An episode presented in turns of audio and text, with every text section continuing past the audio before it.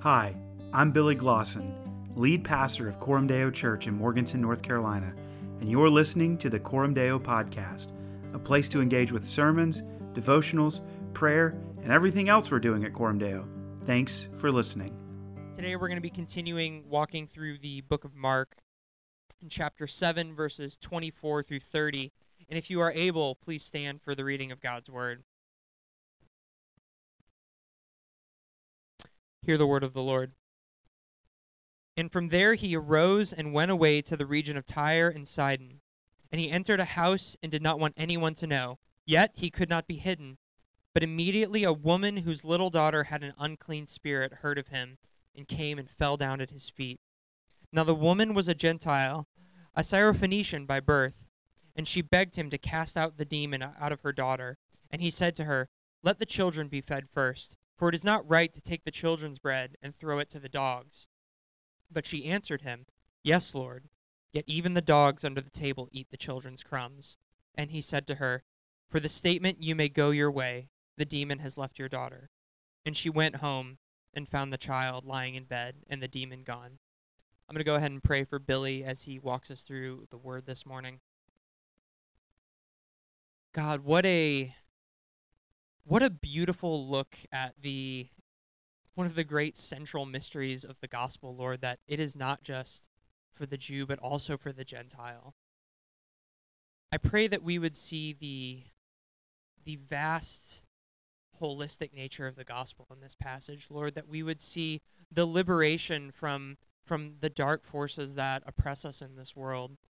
Lord, that we would see the freeing grace and mercy of Jesus in this passage, how he welcomes those who have ears to hear to him, how he is a healer and a good savior and a redeemer.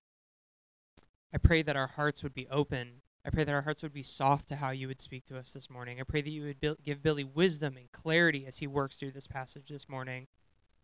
I just pray that in all things we would hear your voice and we would hear the gospel, that it would impact us to move forward from this place to live the rest of our lives before the before the face of God and in his presence. I pray this in Jesus name. Amen. Amen. You guys can be seated. Couple, two other things I want to remind you guys of. One, uh, next steps, man. Uh, I would love to have you there. So that again, that's at two. So if you want to be a part of that, just hop on. You can click that Zoom link, and uh, you'll be hanging out with me for just about an hour. Not very long. We'll keep it short and uh, maybe shorter if you don't have a ton of questions. But if you have a ton, I'll stay as long as you want. So there's that. The second thing is if you look at the uh, worship guide, there's a video we put this out on our Facebook. We put this uh, on the front page of the website. It's a video uh, that Acts 39 put together. And man, if you you want your heart to just leap and be encouraged, I would I would highly highly recommend it to you. It's so good just to see brothers and sisters all across the globe worshiping our great God.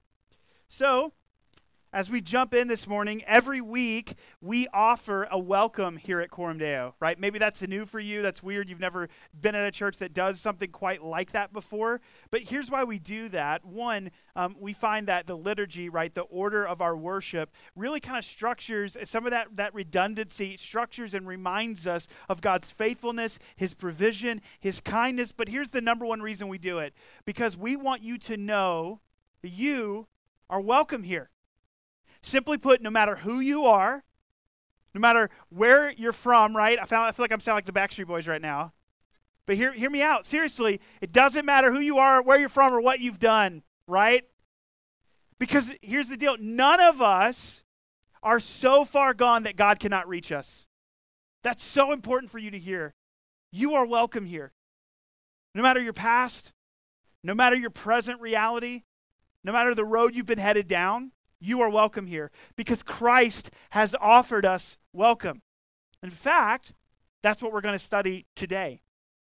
We've been in the Gospel of Mark now for a while, and Mark is widely regarded as the first gospel written. And I know you're looking at your Bible going, uh uh Matthew, Mark. No, no, no, I know. That's just the order it's put in. But Mark actually was written first. And it's based on the teaching ministry of the Apostle Peter, who was one of the disciples of Jesus. And the entire book of Mark is essentially a demonstration of what Jesus did and an invitation to a relationship with him. And it reads kind of like an action movie, right? It's just boom, boom, boom. You're going to notice over and over the word immediately. If you don't like to read long books, Mark's the book for you because it's the shortest. Right? You know when you were in high school and you had that essay and you had to reach a certain word count? So you, you kind of started uh, writing words that sounded a little bit smarter and were a little bit longer so you could get there? That ain't Mark. Mark does not waste words. He's quick. And in fact, he's so very direct, right? He gets right after it. That when we get to our passage today, it highlights the fact that nobody is beyond God's reach. But on the surface, this is a very hard passage. This is one of the most difficult moments in the gospel, in part because of Mark's brevity. He just kind of lays it out there and then walks away and doesn't really unpack it at all. So I, I was preparing, working on this, and Jen came up to me and said, How are you going to preach this? I can't wait. And I was like, What do you mean? She's like, This is probably the most difficult passage in the whole Bible for me. And I was like, Great, cool, cool. Not nervous now? Nope, not worried. Yeah, like super, it's super hard, right? Because there's a lot going on here. So we're going to walk through it together. And as we get into this text, here's what I'm going to tell you it's going to get a little awkward, it's going to get a little weird. But I want you to stay with me because it gets much better. And if you've ever felt like you don't fit in, if you've ever felt like you're kind of an outsider looking in, if you've, if you've ever felt maybe sitting here right now, I don't really belong here, you're going to see that that feeling is actually to your advantage. And this passage, it could change you. And I'm actually praying towards that end. So let's jump right in. It starts with a, a, short break. So if you have a Bible, flip over to Mark chapter 7. Mark chapter 7, and we're going to look down in verse 24. And this is what it says. And from there, he, Jesus, arose and went away to the region of Tyre and Sidon. And he entered a house and did not want anyone to know, yet he could not be hidden. So, the last time we had a little bit of geography happening, we were back in Mark chapter 6, verse 53, where it tells us that Jesus was in Gennesaret. That means that now Jesus has traveled some 30 miles northwest to the region of Tyre and Sidon. And here's what we, we saw last week at the beginning of chapter 7. Jesus had this kind of spicy little exchange with the Pharisees and the scribes. The Pharisees regarding themselves as the religious elite in Israel, and the scribes were considered the experts in the Old Testament law. And Jesus had to step on the scene and set them straight on what makes a person clean or unclean. Because the religious dudes thought you could become unclean by touching something. And Jesus says, well, the good news is you don't get unclean by touching stuff. The bad news is you are already unclean because of the wicked little heart inside of you. For it is out of the heart that comes evil, right? You don't catch it, you've already got it. The exchange we saw comes after what was a pretty intense time in the ministry of Jesus. Lots of confrontation, lots of healing, lots of teaching. So it's not surprising that Jesus and the disciples are like, man, let's get away. It's a long weekend. Let's just get out of town. Let's recoup. Let's rest. That's not weird, right? This is something we often see Jesus do. He takes moments of rest. But what's surprising here is where he goes. You can tell that he doesn't want anyone to talk to him. He really wants to get away because he goes to a spot where nobody's going to follow him. See, the region of Tyre and Sidon is a Gentile region. That means it's a non Jewish region. It's beyond the borders of ancient Israel, and Jesus rarely went there. And the fact that this is on the Mediterranean coast probably helped a little bit, you know, like, hey, no one's going to follow us, and it's beautiful. But it's not a place that was popular for long weekends with the Jews. The Jewish historian Josephus, referring to the people of Tyre, this is what he said. He called them our bitterest enemies. They were not well liked. So, this is not where Jews usually go, and Jesus goes looking to have a little break. And it says he goes into a house he doesn't want anyone to know he's there, but unfortunately, he doesn't really get a break. Poor Jesus, man. Like that's kind of the whole gospel, right? It's like everywhere he goes, it's like I'm just going to kick up my feet, relax, and someone's like, "Help!" and he's like, "Are you kidding me? Just like 10 minutes, please." those of you with parents of littles know what he's feeling, right? You and Jesus have got something going on there. He goes into a house. He doesn't get much of a break because his fame had spread far and wide. Even back in actually Mark chapter 3, we saw people from Tyre and Sidon were coming to Jesus. They were coming down to Israel saying, Hey, we need help. Jesus cannot hide in plain sight anymore. Now, before we get into the meat of this passage, I just, I just want to say this. This is not a throwaway verse. We said this a few weeks ago, but let me just say this again. If Jesus rests, so should you. Okay? And I don't mean like vacation all the time necessarily. Vacations are great. Take them, enjoy them, rest that way. But learn how to cultivate rest as a rhythm in your life. Right? Don't like burn the candle at both ends so badly that by the time you go on vacation, you're just irritable and it's awful and you're not really restored. Right? Rest. Take note from Jesus. If Jesus rests, so should you, even though his rest is interrupted. Okay, now let's get into the real meat of this story. There's an outsider that comes to Jesus looking for help. Verse 25. But immediately, a woman whose little daughter had an unclean spirit heard of him and came and fell down at his feet. Now, the woman was a Gentile, a Syrophoenician by birth, and she begged him to cast the demon out of her daughter. So, what the disciples and Jesus thought was going to be a sweet little break, this woman actually views as a sweet opportunity because she had a daughter who was possessed by a demon and she believed Jesus could help her.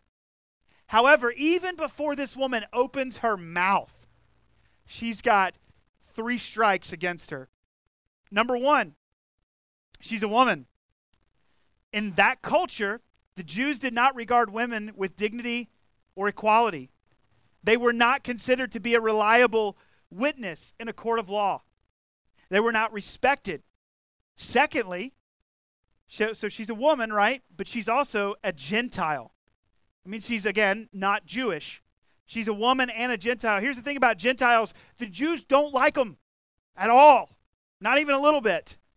Uh, several weeks ago, and actually, even in our community groups this past week, we looked at Jesus healing a leper we talked about the stigma that would fall on a leper. In fact, right, eh, eh, this is something that was such a big deal that if you had leprosy, you were unclean.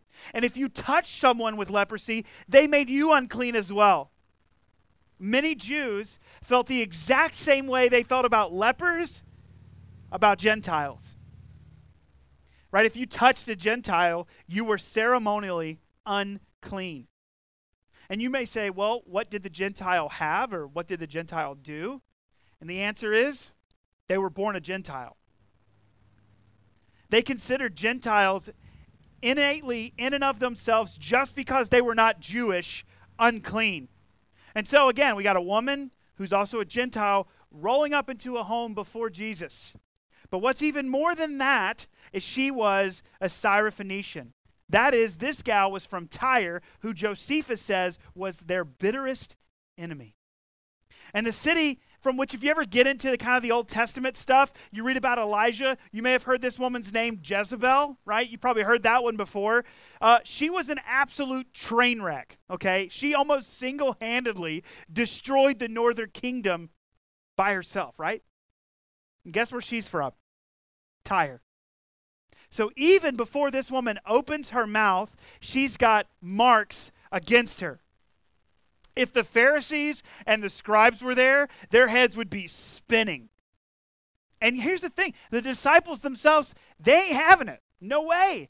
If you go to Matthew's account of this and you get into Matthew chapter 15, the disciples go up to Jesus and they want her gone. This is what it says. And his disciples came and begged him, saying, Send her away, for she is crying out after us. This woman is a Gentile Syrophoenician, and they want her to just get rid of her. They want him to just get rid of her.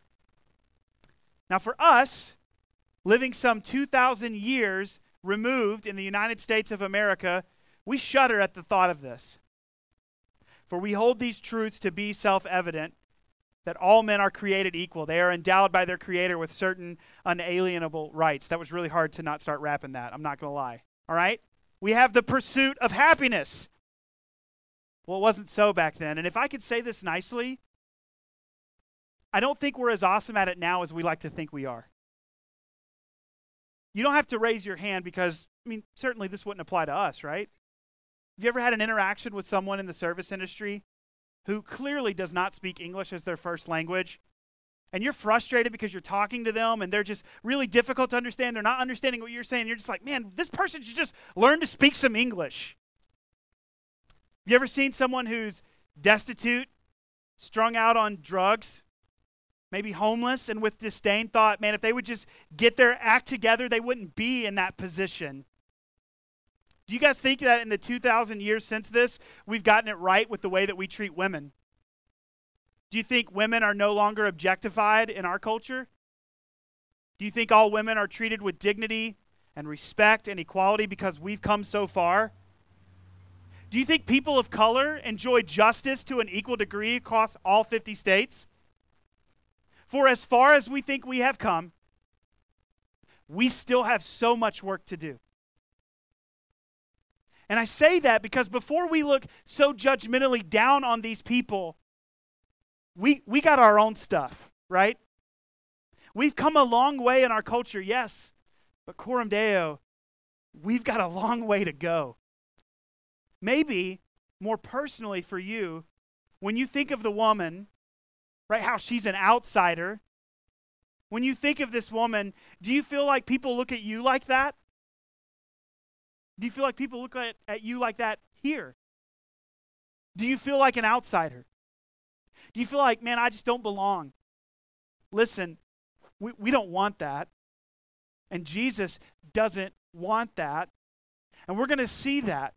However, it's going to get really bumpy before we do. So here's what I'm going to say. T- you know, tray table up, you know, seatbelt fastened, put your seat up. It's going to get bumpy. This woman has a daughter possessed by demon, uh, by a demon, and she comes to Jesus. She's an outsider, but she's looking for help. And Jesus' response to her is, Not yet. Not yet. Verse 27 And he said to her, Let the children be fed first, for it is not right to take the children's bread and throw it to the dogs. Okay. Now, best case, some of us are kind of like, Well, that's awkward right? That's best case scenario. Worst case, some of you are like, man, Jesus sounds kind of like a jerk. Most of us are like, did he really just call that woman a dog? Now, the only thing I could say is maybe it's a little bit better that he didn't call her a cat because I've seen some and that would be really mean, right? But that's not what happens here. He calls her a dog. And this really riles people up. Specifically, commentators and other people who study this, they want to try to, to soften it a bit. Some commentators say that Jesus, when he said these words, he had a twinkle in his eye. Like with a grin, like, oh, I'll, I'll let the children be fed first, for it's not right to take the children's bed, and bread and throw it to the dogs. Better? Other commentators like to point out that yeah, this is true. This is a dog, but the word for dog there isn't the word for uh, a regular word for a dog. It's actually uh, the word for a little dog. So, quick poll amongst our women better? Right, right. No, no, no. I didn't call you a dog, sweetie. I called you a little dog, right? That's not going to go well. It's not going to go well, okay? Jesus is using strong language. And this is especially troublesome if you grew up with this picture of Jesus as the gentle Jesus, meek and mild. Maybe you need to take a second to just kind of recalibrate your view of Jesus. Jesus is not a pushover. Jesus is not against saying hard things to bring people to a decision. And Jesus is always, catch this, this is important. Jesus is always ever loving in everything he does. There's two things, especially for us living 2,000 years after the fact in a different culture, that we need to remember. Number one, Jesus was a Jewish man. He was the Jewish Messiah. And second, he often spoke in parables. Jesus used stories and word pictures to convey a deeper meaning. A reminder as well God chose the Israelites to be his chosen people from whom all the nations of the world would be blessed. It's a biblical fact right from the beginning in Genesis chapter 12, verse 3. God speaking to a man named Abraham said, You will be the father of my people, and through you all the nations of the world will be blessed. The prophet Isaiah, hundreds of years later, still points to the mission that the Jews would be a light to the nations. Right? Isaiah chapter 2, Isaiah envisions a day when all the nations would come flowing to the house of God. Jesus is in that stream. He was a Jew when he started his ministry. He picked 12 Jewish men reflective of the 12 tribes of Israel. And when Jesus first sent them out, we read in Matthew chapter 10, when Jesus first sends his disciples out on their first little mission trip, he said, Don't go to the Gentiles. Don't go to Gentile places. Go to the lost sheep of Israel first. And so, this parable, kind of to fast forward and unpack it, is in his parable, the children in the parable are the children of God, the Jews. And the bread in the parable is the message and ministry of Jesus. The dogs in this parable are Gentiles. Now, that's a pretty harsh word to use for Gentiles, but again, this is a common derogatory term that the Jews used for Gentiles. Now, here's the silver lining of this Jesus holds out a little bit of hope, doesn't he? Because what he says is that first, he doesn't say the dogs will never be fed. He says, right now, the bread has got to go to the kids. First, the children eat. For you, not yet. Now, if we step aside just from the narrative for a moment, because there's a couple things that I think we, we don't get a lot of chance to just kind of think about. Again, right? Jesus was a Jewish man. He was the Jewish Messiah. And Jesus was a big fan of the Old Testament. And I say that because sometimes in our culture, right, especially growing up in the church, we kind of are not really big fans of the Old Testament. Some people look at God in the Old Testament and they're like, whew, man, God was hot headed. That God was angry. That God was mean. But Jesus, he's so awesome. Sometimes I think we're going to roll up into heaven and we're going to see Jesus. He's going to have his arms crossed and his you know, kicking his feet. He's going to be like, sorry about my dad, guys. You know, that's what we think is going to happen. But Deo, listen, Jesus is not embarrassed about anything in the Old Testament. There's, there's nothing that God did in the Old Testament where Jesus said, Dad, what are you doing? No, Jesus believed the Old Testament. He did not come to abolish it, He came to fulfill it. And the God of the Old Testament is the same God today. And Jesus Christ is his son, and he has no regrets. The second thing that we don't often think about is this is the program that the early church was on. Right? Think about the Apostle Paul. The Apostle Paul, the greatest missionary who ever lived, would go from city to city bringing the gospel of Jesus Christ to the Gentiles. But in every city, do you know where he went first? To the synagogue. Always first to the synagogue. Romans 1:16, I am not ashamed of the gospel of Jesus Christ, to the Jew first and then to the Gentile. And we look at it now, and we, we, when we do, we get a little twitchy when we think about God choosing people, God electing a certain group of people, but it's in the Bible, and these pages never make an excuse for it. A Gentile woman from Syrophoenicia comes to Jesus asking for help, and he legitimately says, Not yet. To the Jew first. How would you respond to that? How would you respond in that moment? I think a lot of us would think, man, good gracious, Jesus, it's just a mom looking for help. What's astounding and what we might miss, what's marvelous, is the woman understands what Jesus is saying and she responds in faith and humility. Look at verse 28. But she answered him, Yes, Lord, yet even the dogs under the table eat the children's crumbs. There's a couple things. First, this is the first and only time in the Gospel of Mark where somebody actually addresses Jesus as Lord. The only time in the entire Gospel of Mark that someone addresses Jesus as Lord is a Gentile woman. Second, this is the first time in the Gospel of Mark that Jesus speaks in a parable and the person he's speaking to understands it and hears it. Time and time again, Jesus is teaching. He's talking in parables. And then they go into the house, and the disciples are like, dude, what are you talking about? I have no idea what you just said. I don't even understand. And the first one who gets it is a Gentile woman. She understands what Jesus is saying. And he, she's so witty. She responds to Jesus in this parable. She steps to Jesus. Jesus throws down a parable and she answers him in the parable with faith. Right? She believes Jesus is the Jewish Messiah. And she understands as such, right? She's the outsider. She essentially says, Jesus, I know. I know the Jews are first. I know that I'm outside. I know that you should not take their bread and give it to us. I recognize it. But you know what, Jesus? I also know something about kids. I know the way they eat. I know that the crumbs are going to fall from what you have given them. I don't want you to take from them. I just want to have the crumbs. They drop that's not breaking the order of things. I, I don't want to take the bread and, and, and, and take it and give it to me. I want the crumbs that they forget about. Coram Deo, there is a lot of us here who would claim faith in Jesus.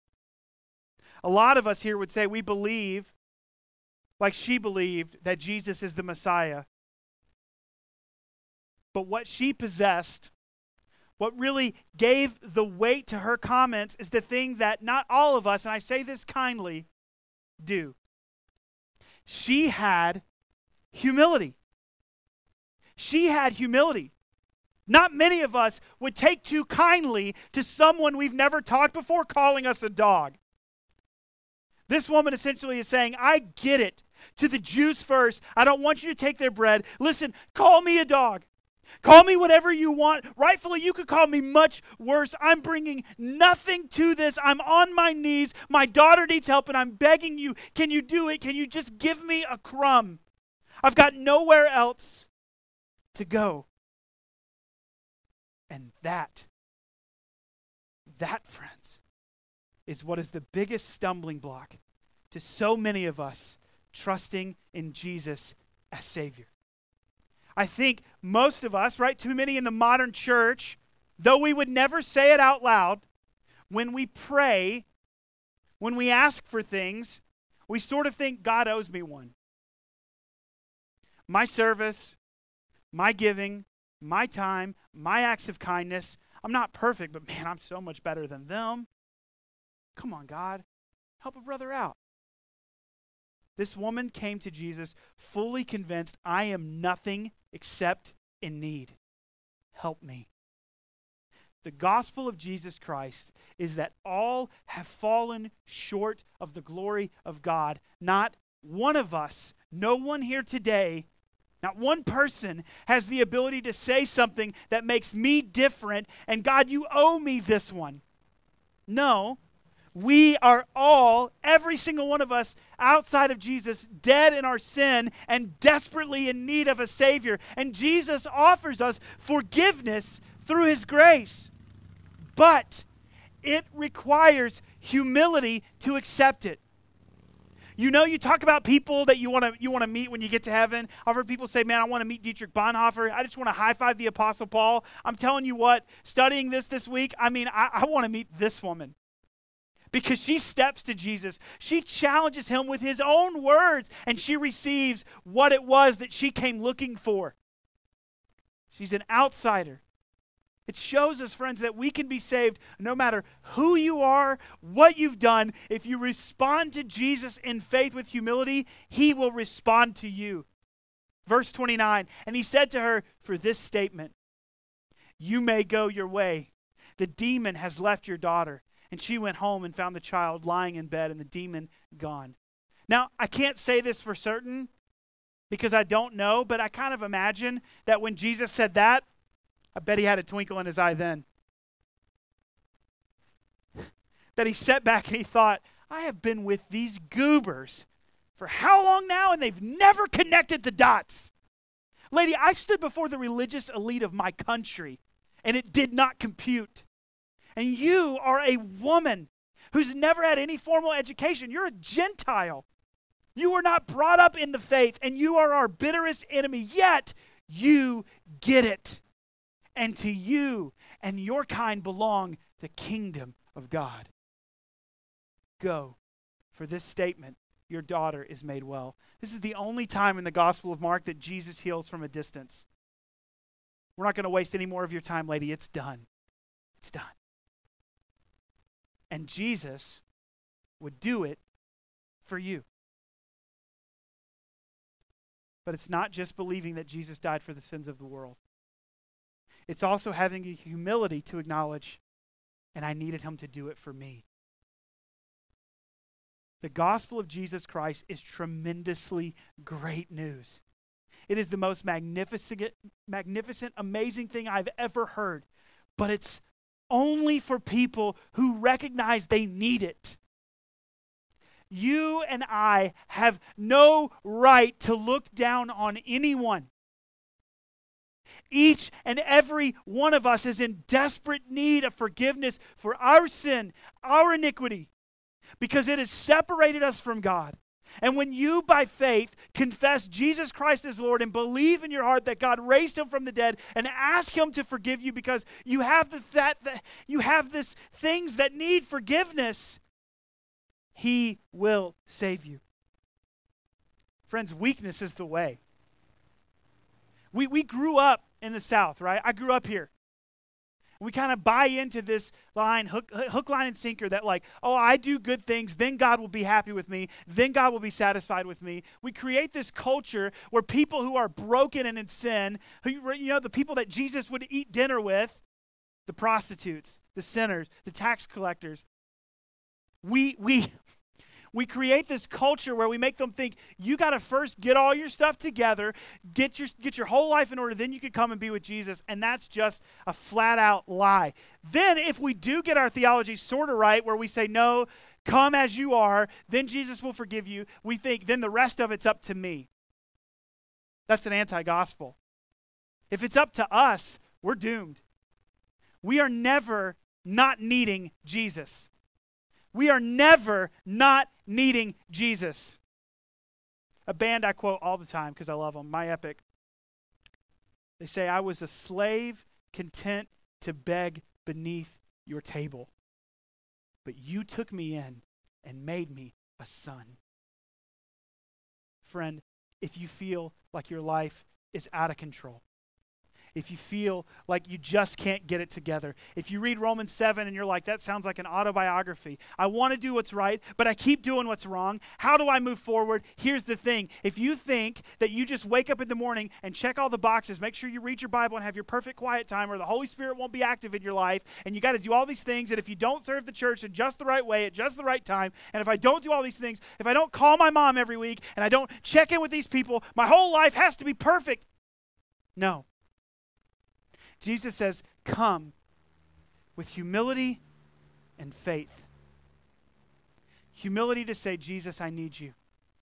And faith to know that He's the one who can actually heal you. Weakness is the way. We must be dependent on Jesus. If you've ever felt like an outsider, you're a step ahead. Let's pray. God, we're so grateful for the hope of the gospel. We're grateful, Lord, that you love us. Jesus, that you, you've pursued us. That we have been a people who so often look to ourselves. We look to our own strength. We look to our own ability. Father, forgive us. Would we see this story, Lord, and would it challenge us? Would, would it compel us, Lord, towards obedience? That we would see that you, God, are who we truly need. You are who we've needed all along. And would we be a people who cling desperately to you, Lord? We pray this in King Jesus' name. Amen. Thanks again for listening to the Coram Deo podcast. You can find us on Spotify, Apple Podcasts, SoundCloud, or our website, coramdeonc.com. You can follow us on Facebook and Instagram for a bigger picture inside the life of the church. Grace and peace be with you in the name of the Lord Jesus Christ.